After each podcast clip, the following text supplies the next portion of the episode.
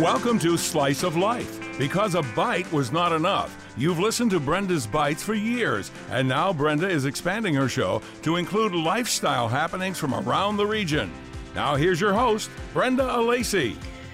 Well, good morning, everybody, and welcome to yet another live edition of Slice of Life, right from uh, my home office here in Williamsville. Sitting here with my dog and cat by my side, and uh, a reflection, I think, of how different life is from just a mere seven, eight months ago when uh, we all became, you know, part of this new COVID-19 scene. And uh, we'll talk about that and, and how we're all coping and the challenges we face, along with uh, other life challenges. It's not as if life stops with our other challenges. And we'll talk about all of that in our first segment here on Slice of Life with Jessica Pirro. She is the CEO of Crisis Services uh, an invaluable agency that's available to our community 24 7. We'll talk with Jessica in just a moment. And your calls are welcome too. 716 803 1520 to talk to Jessica directly today, 803 1520. In the second half of the show, we'll talk with uh, Amanda Farrell. She is with Connect Life, and there is a critical need for blood donations right now.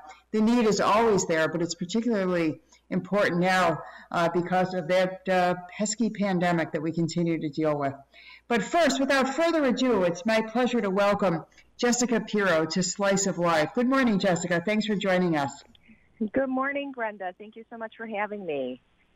Always good to talk to you, and you are a ray of sunshine in a very dark world sometimes for many people. Your agency does so much work, Jessica, that people may not be uh, familiar with. I was uh, looking at your website this morning, which is very well done, by the way, easy to navigate and you know clear with phone numbers that are important for people perhaps in crisis. They don't have to search for it. Uh, tell us some of the many, many services you offer at Crisis Services.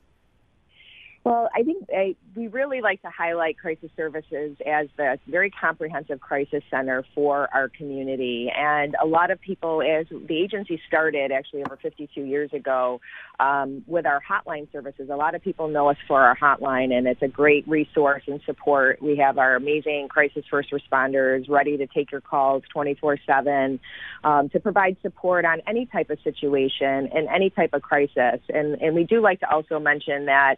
Um, you know, if, if we do a lot of supportive counseling off of our hotline as well. So we want people to really understand that it doesn't have to rise to a heightened crisis to call. If you need just some support, maybe guidance on resources or information, um, or how to even start a conversation with somebody you're concerned about. You know, our counselors are available to help you through that. And our hotlines manage various types of crisis situations around suicide prevention, emergency mental health, uh, domestic violence, sexual violence, uh, elder abuse issues, as well as any type of traumatic experience people might be dealing with. But the hotline is, you know, our hub of the agency. But we also have a lot of uh, actual response services into the community for people in crisis, including um, our emergency uh, mobile outreach program, which has been in high utilization uh, for many decades, but definitely seeing the impact of the pandemic and people's um, heightened anxieties and, and other issues that are kind of uh, arising from this experience where that team has been providing a lot of support out in the community. Um, and they'll go to people's homes. I mean, even during this pandemic right now, this team has been out and about with proper PPE to really make sure that they can provide a physical uh, physically distant presence for people who are in crisis. And those are individuals that will come out to do an assessment to see how we can help people stay safely in the community, especially for individuals who might be having thoughts of suicide, who might be having an emergency mental health crisis, um, maybe onset of first mental health symptoms that you might be discovering. Uh, those are examples of what this team is dealing with day in and day out to provide support. And our goal is really to keep people safely in the community. Um, but that team also can help link with services or help get further um, emergency evaluation done if it rises to that level. Um, and also another big piece to just highlight is our advocate department at Crisis Services, which is the rape crisis center for our community um, and also providing significant services right now, helping um, survivors of domestic violence kind of manage and navigate this experience with the pandemic. Uh, they provide hotline services as well as hospital response services if somebody presents in any of the um, emergency rooms in our community after um, an incident where they might need treatment.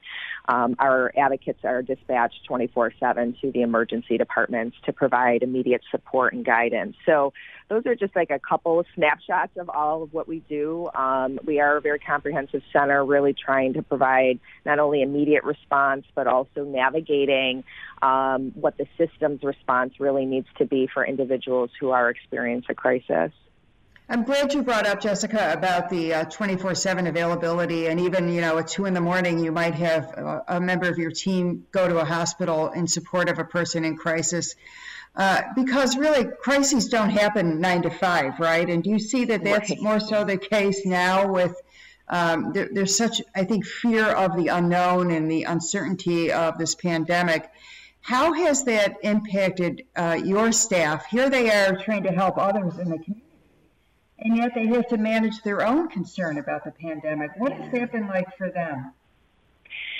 Yeah, it's been a very interesting um, year for us. I mean, as crisis responders, you know, this is what we're we're doing. This is our job. This is what we we are committed to. This is our you know our passion and our purpose.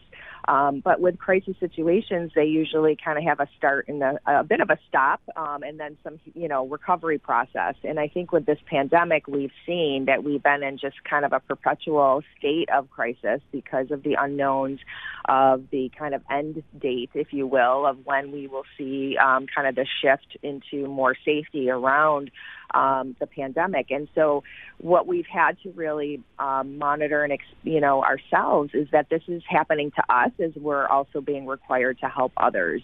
Um, that's a very different experience than we've had in the past. So uh, we've really been trying to um, keep connected with our team on a really an hourly basis, daily basis, checking in, seeing what they need. How are we? What are we doing uh, to help them keep safe? Because our our services are essential. They had to continue even during the heightened state of the crisis um, and uh, with the pandemic, and really adjusting how we're doing our services to do them safely, um, but still fulfilling the mission to the community. So it's been a lot of support, a lot of guidance, a lot of really trying to monitor how do we keep our team healthy um, and their wellness cared for while we um, see the demands in the community continue to increase because of the pandemic. So it's been definitely a, a process for our uh, managers as they've been supporting their teams in the work that we're doing, as well as trying to just navigate our capacities in meeting the needs of the community um, over the last several months.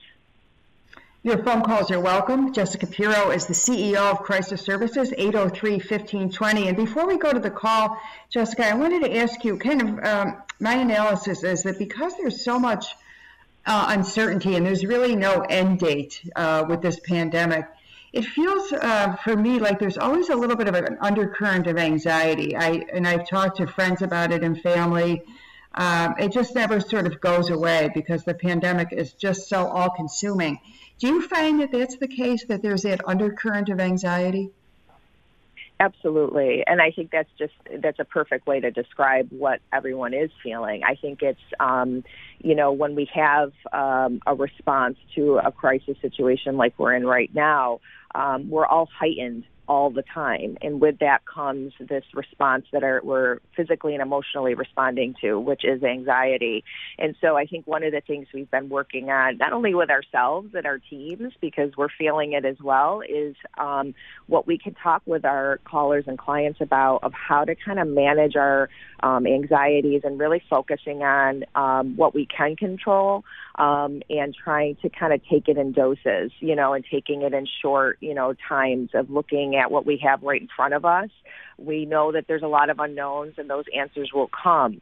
Um, but to focus ahead on the unknowns is only going to heighten that anxiety. So it's really a lot of work, you know, for us collectively to help manage ourselves right now as we continue to manage through this pandemic. But um, I think it's a universal feeling. Um, many people have various levels of anxiety because you also have um, our own, you know, individuals who already had anxiety coming into this experience, which has made them even more vulnerable. And then you have people for the first time having these feelings and trying to navigate what to do. So it really is a universal feeling across the board right now. I think it's just depending on the day will depend on how, what state of anxiety you might be feeling. And I think that's been one of the other pieces with this pandemic is just a, you know, we kind of talk about it as a roller coaster ride, you know, depending on the day, you might be up and you might be down, but, um, you know, it's just acknowledging that this is what's to be expected because of this heightened state of the unknown that we're just sitting in right now.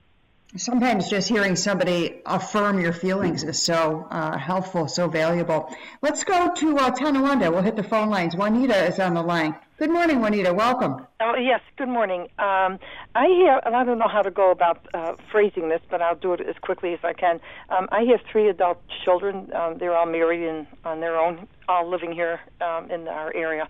But um, I have a son and a daughter, which are the two that I'm concerned about. My my daughter, um, she reads constantly and is on the computer and, and uses reliable sources and she does not go out through this pandemic. The only thing she does is for uh, an allergy shot. Physically, she does not go out. Her husband does everything, all the shopping, and he works and so on but she she is very concerned. She says she will not go out until there's a, a vaccine. Now, my son, he he works daily, and um, he's a little bit more, uh, if you want to use the term, relaxed about this. He will wear a mask only if the store tells him that he has to wear the mask. Of course, he will he will do that. He will not go anywhere if a business says, um, you know, to put the mask. He will wear the mask.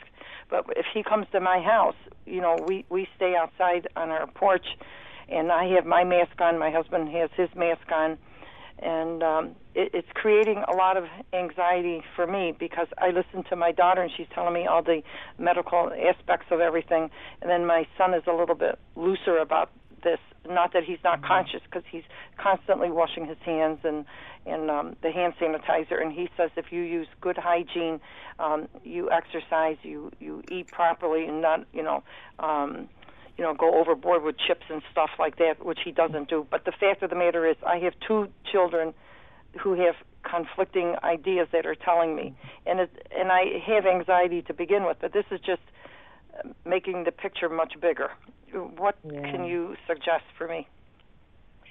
Well, um, Juanita, I think one of the things that you've just shared, though, is is what we're seeing every day is such a differing um, response um, that people are having to the pandemic. So, um, you know, I think one of the resources, and maybe this could be helpful for your daughter as well, is just to know that the hotline is available 24 7 that they can call, which is 834 3131, to really talk through their how they're responding and maybe talk about um, what they would like to start to try to do to bring back a little bit of their living in this experience because I know I've heard um, you know, from people too that say that they have members that just have not left the house since, you know, March. And, and that can really be very isolating and, and, um, trying to engage them and even little steps outside or even taking a walk around the block or things like that are really important.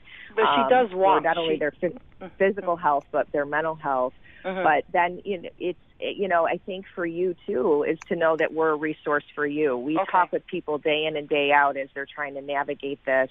And the other thing is when you call the hotline, you can remain anonymous. You know, for some people that might be more comfortable.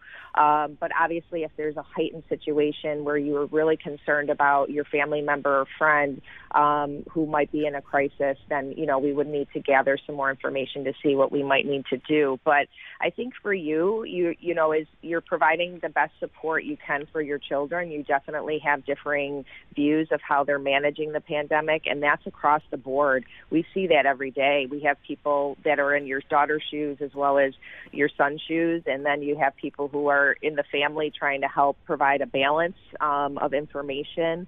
Um, it's been hard to um, navigate that. Um, but one point I do want to also just mention that you you highlighted is the the um, time that we spend online and uh, watching media and you know there's a difference between doing your own research and then there's kind of uh, being inundated with information that you can't really process or manage because of your state of anxiety of where you're sitting. So trying to limit time online is really a healthy thing that we need to control and try to help um, improve on um, and that might be something your daughter could could consider as well because there is a lot of conflicting information, and that just only continues to um, enhance the state of anxiety that she's feeling. That's really limiting her from considering uh-huh. going out. Mm-hmm. Um, there are safe measures you can take to still live during the pandemic. And that's one of the things we, you know, we do have concerns about is where how people's state of their mental health is going to be once we get through this because they've been so isolated. Mm-hmm. Um, so, yeah, I can hear the, you know, as a mother, you know, too, you're worried about your children. And that's something that I think as families, we just can continue to support each other, talk with each other, but maybe share that there's other resources that they might want to talk with somebody about or even, you know, consider um, connecting with a therapist because everything can be done through telehealth now. She doesn't have to leave the home, but maybe help support her to start doing some planning of how is she going to reintegrate back into the community once she's feeling that she can do that. So that might be a suggestion too, specifically for your daughter. Mm-hmm, mm-hmm. You know, she does um, get up. You know, she she she's up in the morning. She walks outside between 5:30 and 6 because there's not that many people obviously outside. Mm-hmm. Then she comes back in and uh, she says she's very comfortable being in the house. You know, she's an educated person. Uh, she's uh, uh, takes courses on the computer. Uh, she does exercise uh, um, courses on the computer, um, as well as my son. He's a, you know he exercises and he's outside. So it, okay. it's not that she doesn't that she just sits and watches TV. It's it's just a little concerning because I don't know who to listen to. To be quite frank with you, that's yeah, problem. Yeah, yeah. And I think we're all in that same boat of what's the real information um, to focus on. But I, I do think that what we do know right now is that it is taking care of ourselves and our our, um, our hygiene, like your sons mentioned, um, mask wearing, um, and really just continuing to do that. I think those are are the basic things that we know can be helpful. Uh-huh. Um, I just, you know, the other information of, you know, when is a vaccine coming, when is all this happening, that is so um, unclear, and it's hard to. Um, it's it's hard not to focus on that because we want to see an end date, we want to have an answer, we want this to end, but we also can't continue to always sit in that space because there's answers we're not going to have for a while. Yeah. Um, and we don't want people to not just be present right now and living and caring for each other. Um, you know, especially during this time. So it's a very, it is a very challenging time um, for everybody. Um, but there, the hope that we can give each other is to know that there is people, you know, that are available. There's resources like crisis services, but also as family members to just continue to check in with each other like you're doing and give them the best support you can, but also know that they have to also kind of navigate this on their own. Um, but sometimes it's hard to watch that from a distance. Right. Well, Juanita, thank you thank so you much for much. the call. Thank you. We're, we're running a little short on time, but Jessica, if you could give us just a quick um, a recap about what to expect for Men Who Cook coming up on Wednesday, the 21st, just a few days away. Um, a, a, wonderful fundraiser and a fun fundraiser for your organization. Yeah, so um, especially during this year, uh, uh, for, as a nonprofit, it has been a bit challenging with fundraising, but we have uh, reimagined our Men Who Cook event, and it will be virtual um, October 21st. Uh, all of the information about it is on our website at crisisservices.org. Um, we will be um, uh, on air from 7 to 8.30 p.m., providing some live cooking demonstrations, some uh, tips from some professional chefs, we also have some great raffle prizes that we'll be giving out throughout the evening and also talking about crisis services and, and all that uh, we are doing uh, during this time with the pandemic and all the impacts that we're seeing here in our community. Um, but yeah, we would love to have people join in. It is our signature fundraiser, and we do need to raise some money this year to help support our costs. Um, that we've incurred as a result of the pandemic and, and going forward. So um, we hope you join us and help uh, support our crisis first responders um, doing this work day in and day out. And all the information for Men Who Cook is on crisisservices.org. Very good. And Jessica, I salute you for all the work you do and your incredible staff. Thank you so much for taking some time this morning to chat with us on Slice of Life. Thank you so much for having me, Brenda. I really appreciate you helping us uh, continue to get our message and mission out, letting people know we're here. So 834-3131. Give us a call if you need us. Great. Stay safe and well, Jessica, and we will be back right after this quick timeout. Thanks for tuning in to Slice of Life. Now back to your hostess with the mostest, Brenda Alessi.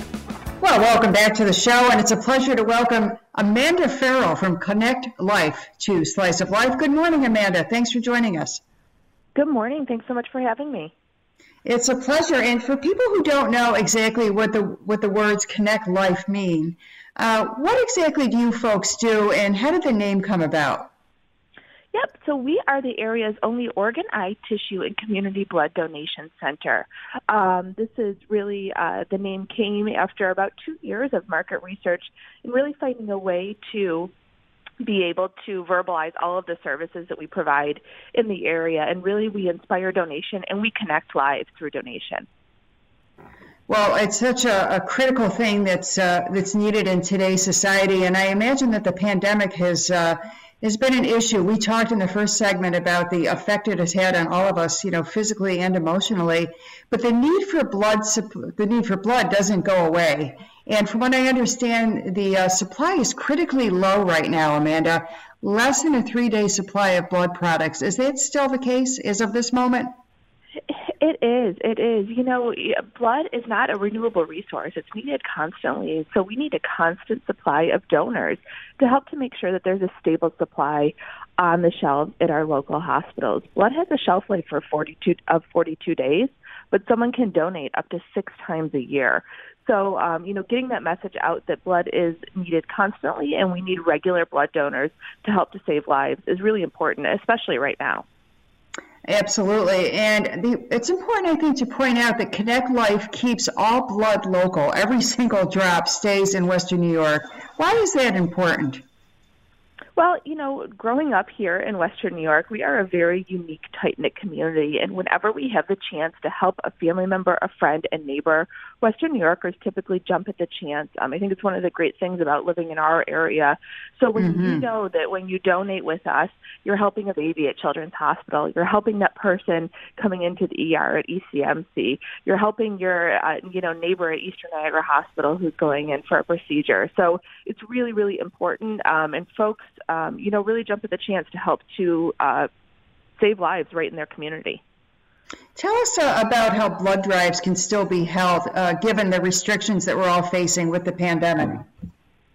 Well, you know, that's a good point, and we have really been challenged, and that's part of the issue with the blood supply right now is so many businesses and schools are virtual.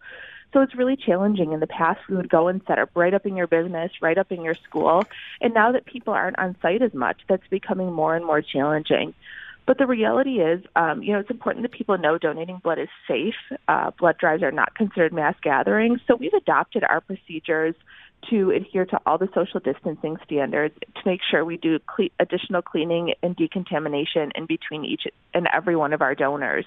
Um, so whether we set up at an inside space, you come to one of our donation centers, or we utilize our blood bus, our donation vehicle, we make sure that it's safe and that folks are distanced throughout the donation process.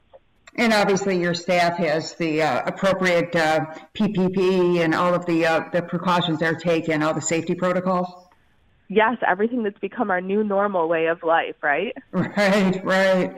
Um, Amanda, it's so important too about um, going to these locations because, you know, I, I, thought about your your agency, your place of employment the other day. I had occasion to walk through Eastern Hills Mall, and it just seems like such a ghost town. And I walked through the area where the Connect Life building or the Connect Life site is in the building and I thought, boy, what a challenge. Now you don't have some of those usual places where people are accustomed to going. Have you been able to uh, adjust in that way? I mean, what, how logistically has this worked out for you? Yeah, so it, you know, don't convenience is a really important factor in people donating blood. So yes. since you know folks may not be going into work um, or school, we have to bring blood donation to the communities. So in addition to our um, three donation centers in Williamsville, Tonawanda, and West Seneca, we have been so fortunate to work with community partners that we now have donation centers where we're regular, regularly in communities such as Lewiston, Olean, Lockport, and even downtown Buffalo. So, you know, once, twice, three times a month we set up there and really reach out to our donor base to let them know we're there in their community where it's convenient. What are some of the uh, requirements in order to safely donate blood? Uh, do you have to be of a certain age, a certain weight, and so forth? Yep. Yep, so you have to be at least 16 years old with a parental consent. And that's really important. You know, so many we can't do so many things to give back to our community right now because of the challenges of the pandemic, but something that's so easy is you can donate blood and being able to do that at 16 years old, I think is a really profound thing. So we really yes. encourage the youth in our community to come out and donate. So you do have to be at least 16, um, 120 pounds, and feeling well and healthy. That's really important. Um, we, you know, do screen all of our donors, but we really encourage people. You have to feel healthy and well to come and donate blood. Which makes perfect sense. And then, uh, do you still get uh, that little treat afterwards? so maybe some cookies and juice, to something to look forward isn't, to. Isn't that the best part? You know, the whole oh, absolutely from start to finish takes less than an hour. You're saving up to three lives, and I think that the gold standard is still the Lorna Doones after donation. Everyone has to have those. I like the way you think, Amanda. That's great. Well, I am an O positive donor. So I encourage people to go. It's really painless and it's a great way to uh, feel like you're doing something for the community with a nice little treat afterwards. Amanda Farrell, uh, your website, by the way, connectlife.org. Thank you so much for joining us this morning. I really appreciate your time. Thank you so much for um, having me on and for helping to spread the word on the need for blood donation in our community. We appreciate it.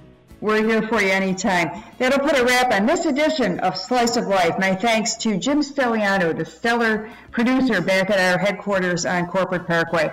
Hope to talk to you next week on Slice of Life. Thanks for listening. Brenda will be back next Slice of Life on ESPN 1520.